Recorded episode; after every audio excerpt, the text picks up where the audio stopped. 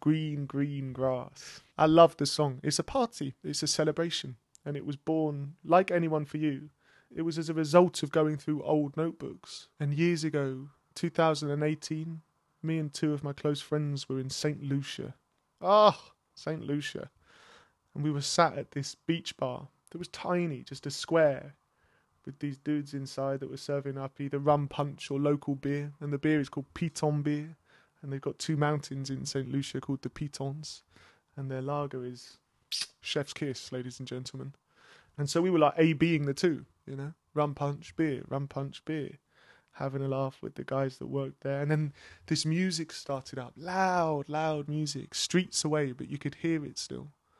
And uh, curiosity got the best of me, and I had to excuse myself. And I ran down these streets in the beautiful sunshine, and I got to this kind of high street, and there was different sound systems out, and there was people cooking out and dancing and holding each other and laughing and honestly it was just beautiful. It was like an amazing thing to to observe. And i jumped in this shop and the girls that were working in the shop i said girls what's going on? What is this?